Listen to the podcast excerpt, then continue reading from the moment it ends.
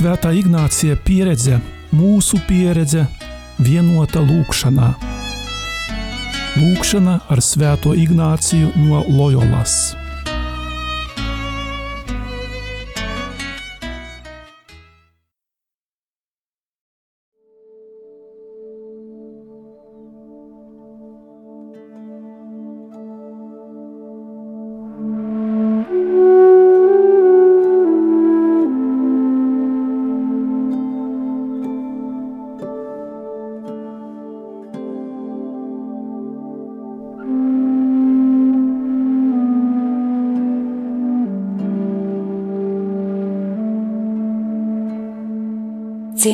Radio Marija klausītāji, šodien vasaras svētku dienā, Ignāciskajā meditācijā, lūksim, lai Kunga gars piepilda zemi un ielīgsmo mūsu sirdis.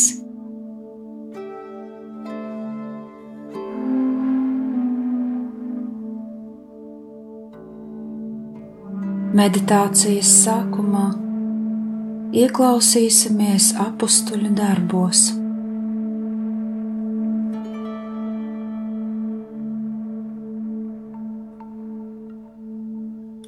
Pienākot vasaras svētku dienai, Jēzus mācekļi ar vien vēl turējās vienopus Jeruzalemē, un pēkšņi no debesīm atskanēja šalkoņi it kā tuvojoties prāsmainam vējam, un piepildīja visu māju, kur viņi sēdēja.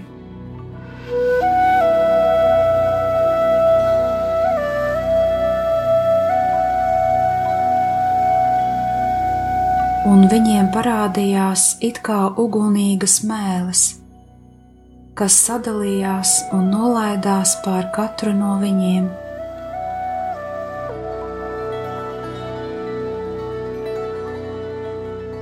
Un visi tika svētā gara piepildīti un sāka runāt svešās valodās, kā gars viņiem deva runāt.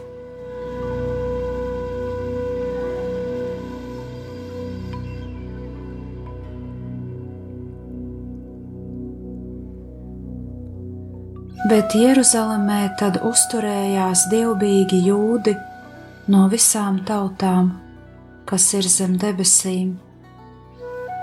Atskanot šai šalkoņai, sapulcējās daudz ļaužu un bija pārsteigti, jo katrs dzirdēja viņus runājam savā valodā. Un tie samulsa un brīnījās sacīdami: vai tad visi šie runātāji nav galilejieši? Un kā tad mēs dzirdam katrs savu dzimto valodu? Mēs, partieši, un medieši un elemitieši, un tie, kas apdzīvo Mezopotāmiju, Jūdeju un Kapadokiju, Pontu un Āziju, Frīģiju un Pamfīliju Ēģipti un tās Lībijas daļas, kas ir ap Kirēni.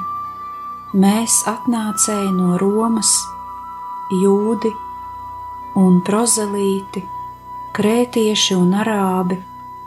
Mēs dzirdam viņus mūsu valodās, sludinām dieva brīnum darbus.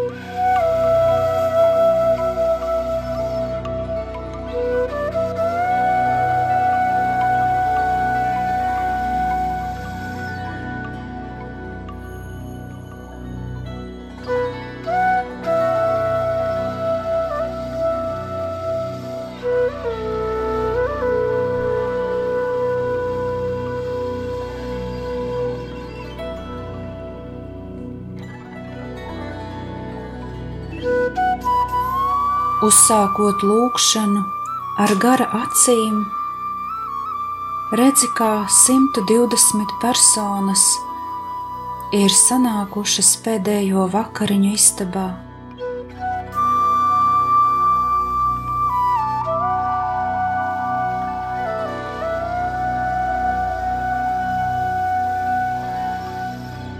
Viņu vidū ir mācekļi un Marija. Viņi visi kopā lūdzas.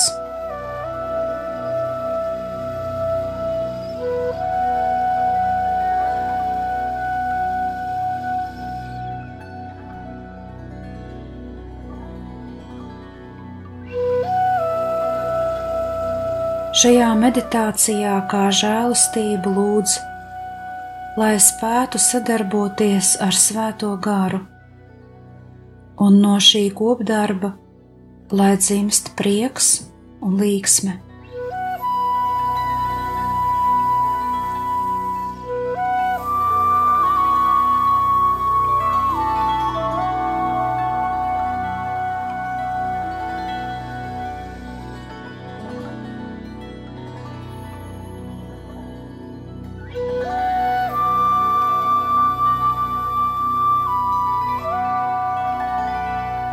Tagad uzlūko cilvēkus,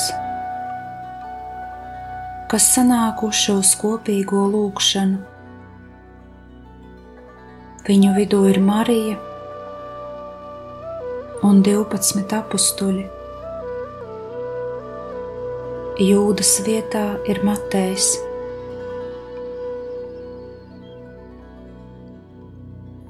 Redzi, kā visi kopā ir un paliek gaidot to, kas notiks.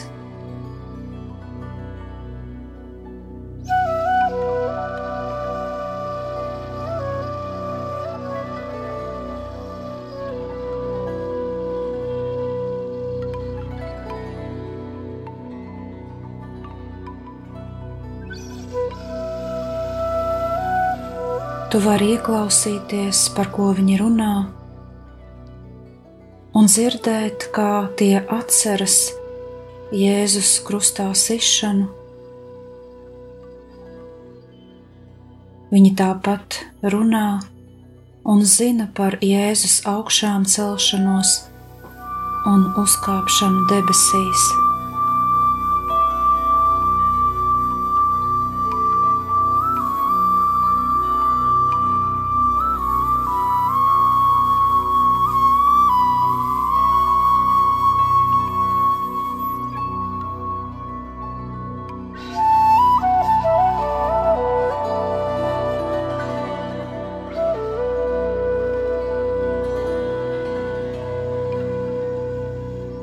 Tagad viņus sagaida jauni notikumi.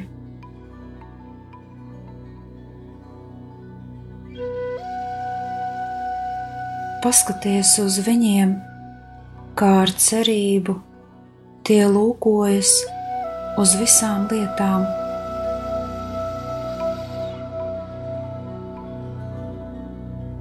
Arī tu savu dzīvi novēli šādam virzienam.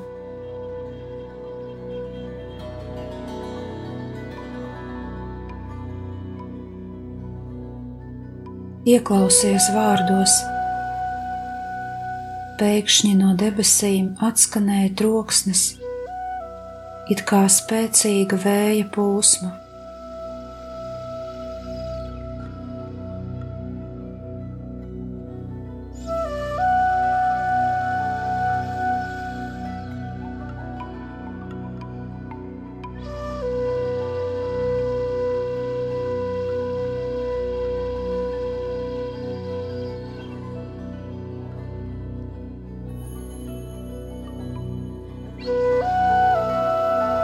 Un tagad mēģini vēl vairāk iejusties šajā situācijā.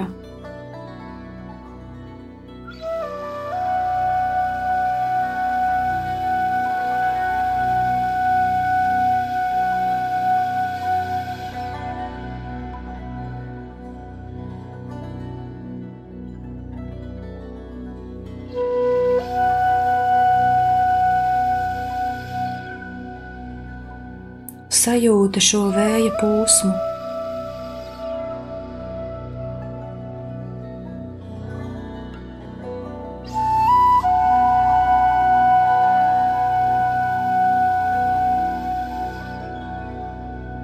kas iziet cauri sapulcētajiem ļaudīm un ir Dieva apsolījuma zīme.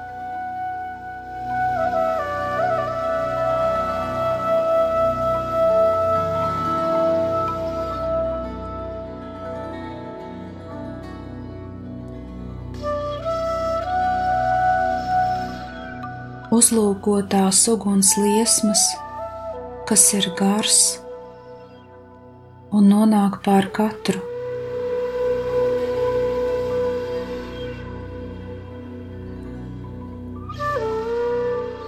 Nezaudējot neko no savas būtības,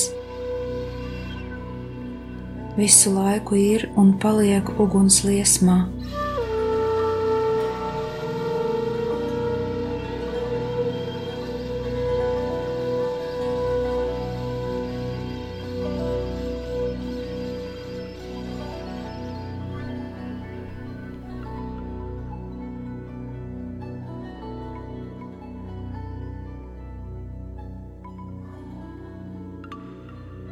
Attiecini to uz sevi un savu dzīvi.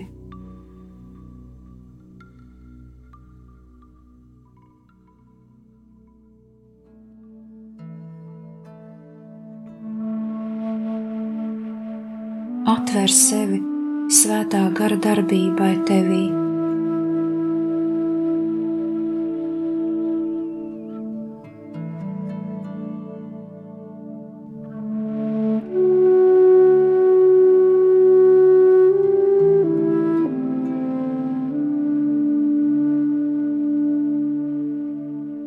Jautā tagad sev un dievam, ko viņš grib tevī paveikt.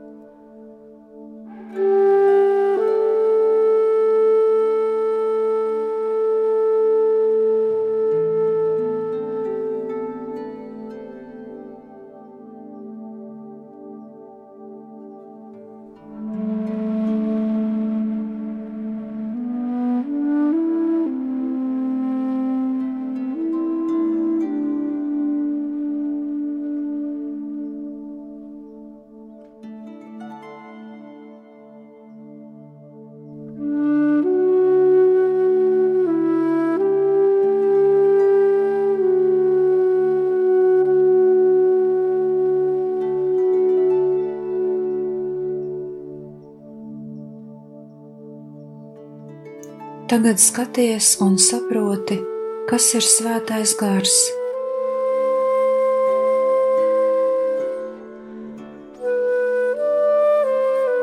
Kā tas vieno ļaudis ar sevi, kopienās, ģimenēs, laulībās.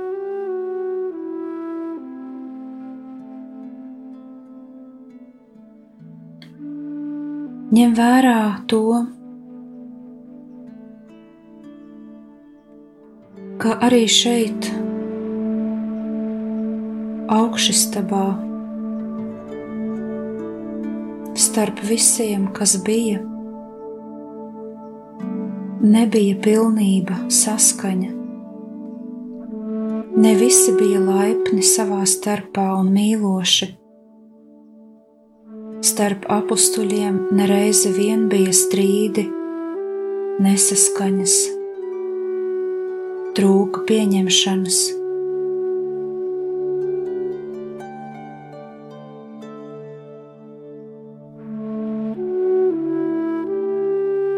Lūk, Toms, kuram bija grūtības ar ticību,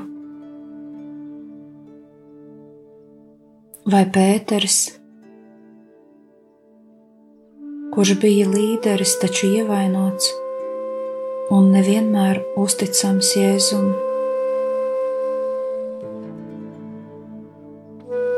Paskaties uz mācekļiem, kuri aizdevās uz emausu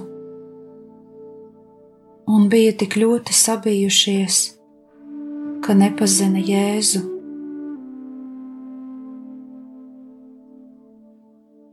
Un vēl tie, kas sekoja Pēterim ķert zivis. Kaut arī Jēzus viņus tam neaicināja.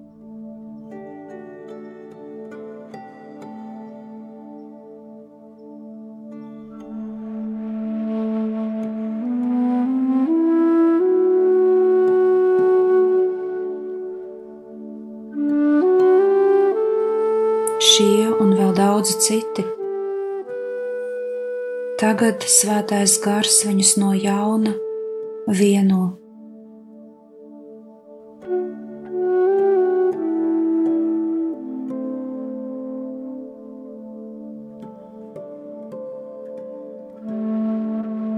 Un visi tika piepildīti ar svēto garu. Un sāka runāt dažādās valodās, tā kā gars tiem lika.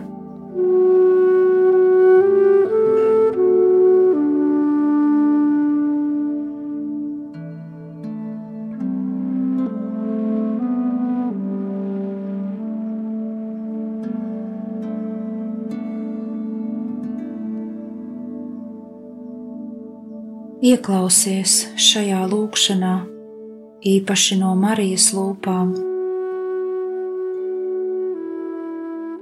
Pienāc pie viņas un pamēģini kopā ar Mariju un apstuļiem lūgties reizē.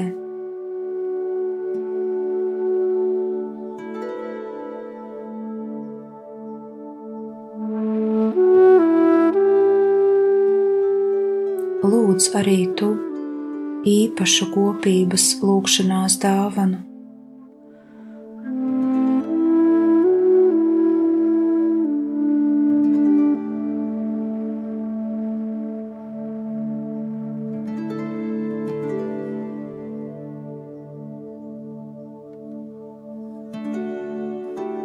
Ņem vērā, cik ļoti šāda lūkšana vieno, lai arī katrs izdzīvo lūkšanu savādāk.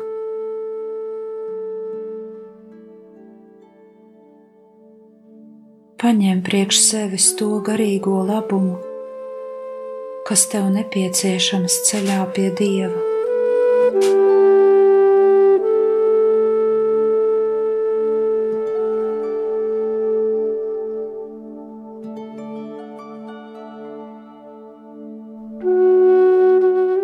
Aiz augšstabas laukā sāk pulcēties ļaudis.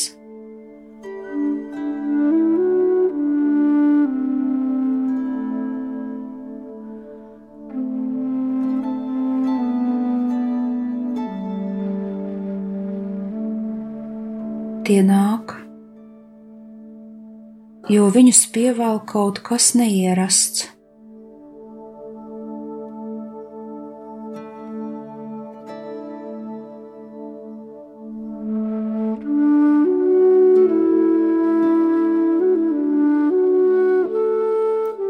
Palūkojies uz tiem, kas tur sanākuši. Kā tev šķiet, par ko viņi ir aizdomājušies?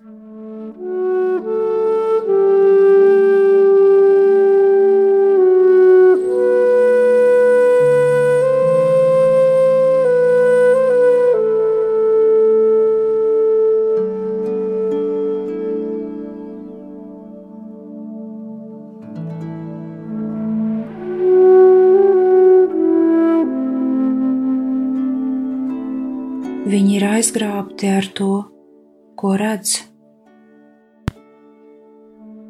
Viņi redz gaismu, uguni un dzird lūgšanu.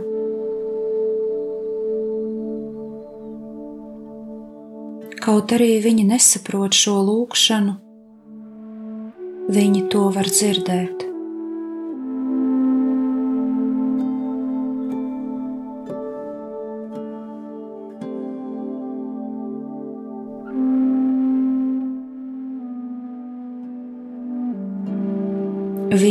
Tikai skatās,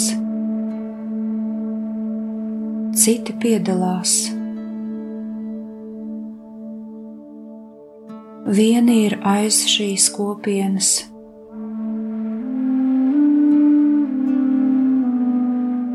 Citi ir kopībā.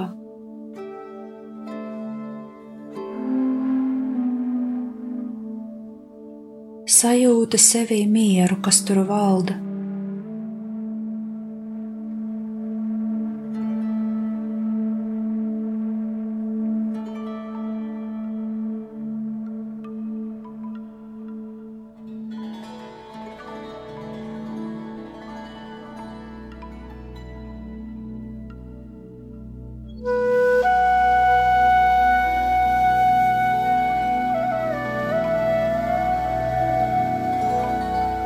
Pievērs savu uzmanību, kā personas no pūļa vaicā viens otram par to, kas te notiek,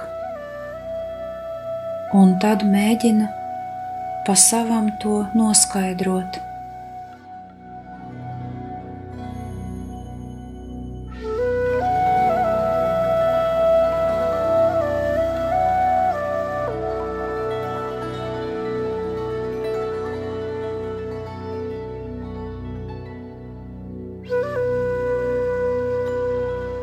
Skaties kā par dieva darbiem savā starpā,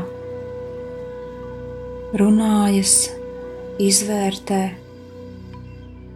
katrs pa savam.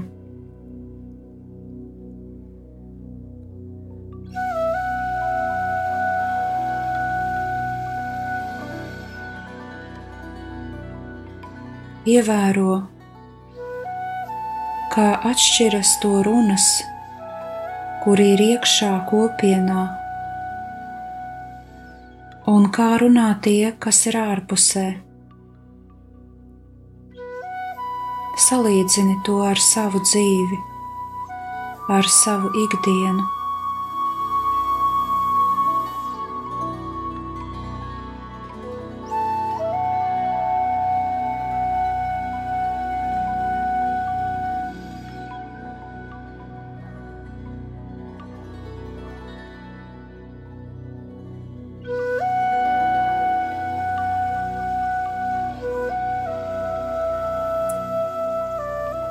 Bet Jeruzalemē tad uzturējās dievbijīgi jūdi no visām tautām, kas ir zem debesīm.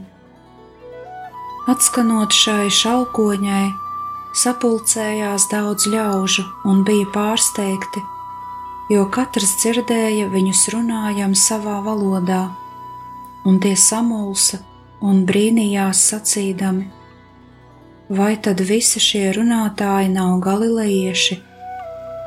Un kā tad mēs dzirdam katrs savu dzimto valodu?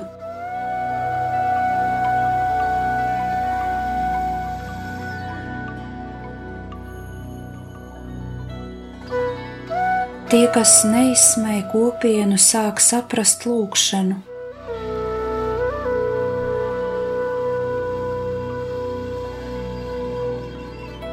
Katrs saprot lūgšanu savā dzimtajā valodā tas nozīmē valodā, kurā domā.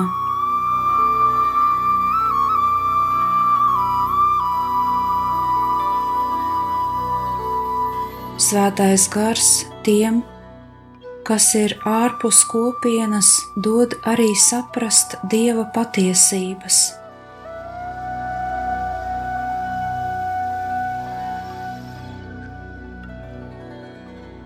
Pēc svētā gara nonākšanas Pēteris sajūta, ka viņam ir jāvada kopiena.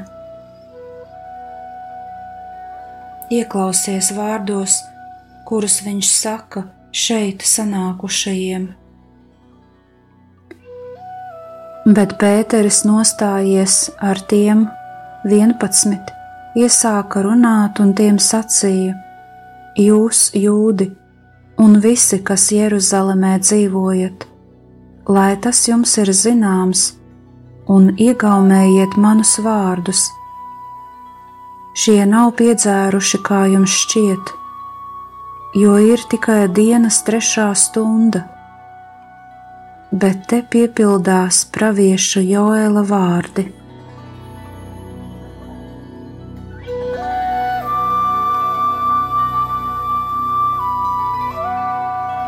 Pūlis, kas ir pie pēdējo vakariņu istabas, sāk uzdot jautājumus,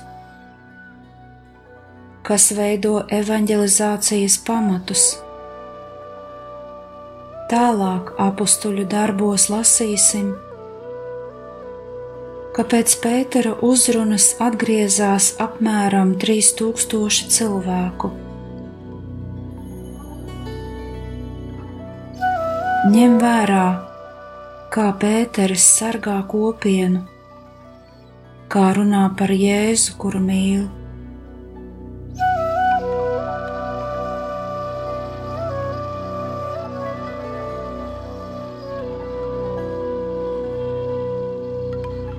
Viņš šos vārdus izrunā nevis kā liels orators, bet kā cilvēks, kas pazina Jēzu un kurš tika aicināts liecināt par savu vājumu.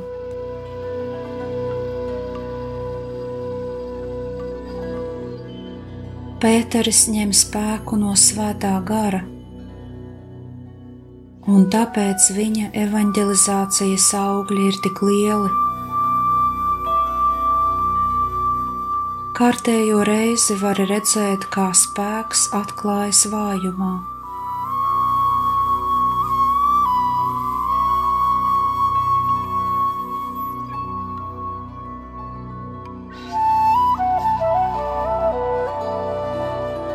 Vai vari to saskatīt arī savā dzīvēm?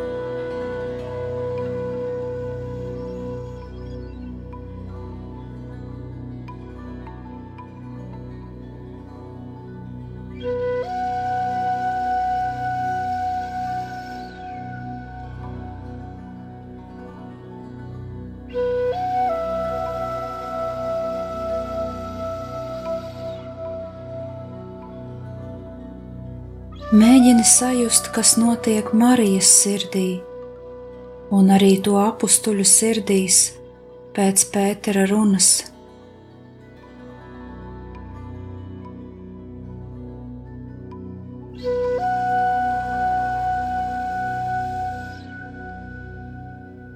Sajūti prieku, kas dzimst viņu sirdīs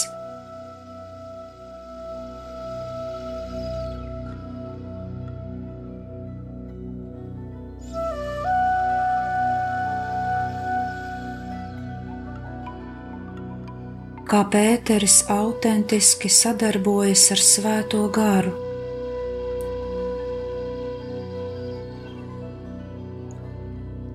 Bet varbūt dažiem rodas skaudība. Kā tas ir tavā dzīvē?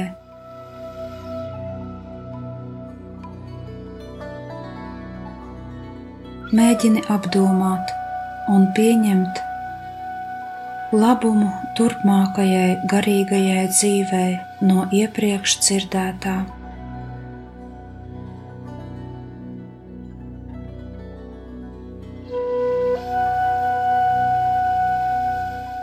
Parunājies tagad ar Jēzu kā draugs ar draugu, lūdzot svēto garu.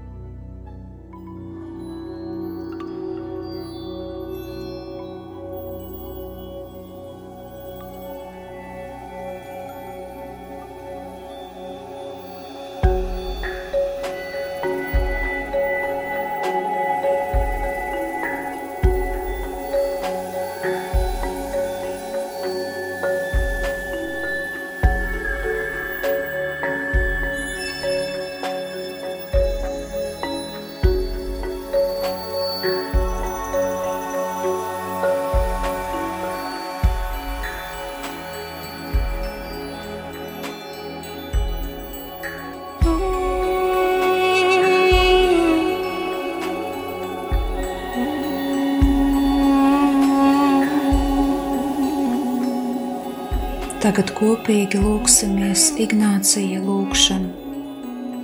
Pieņem, kungs, visu manu brīvību, manu atmiņu, manu prātu, un visu manu gribu, visu to, kas man ir un ko es uzskatu par savu. To visu man esi devis tu, un tas ir tavs. To visu es veltu tev. Rīkojies ar to, kā vien tu vēlies. Tikai dāvā man savu mīlestību un žēlastību, jo ar to man ir diezgan. Āmen! Kopā ar jums bija Euharistiskā Jēzus kongregācijas māsa Brigita.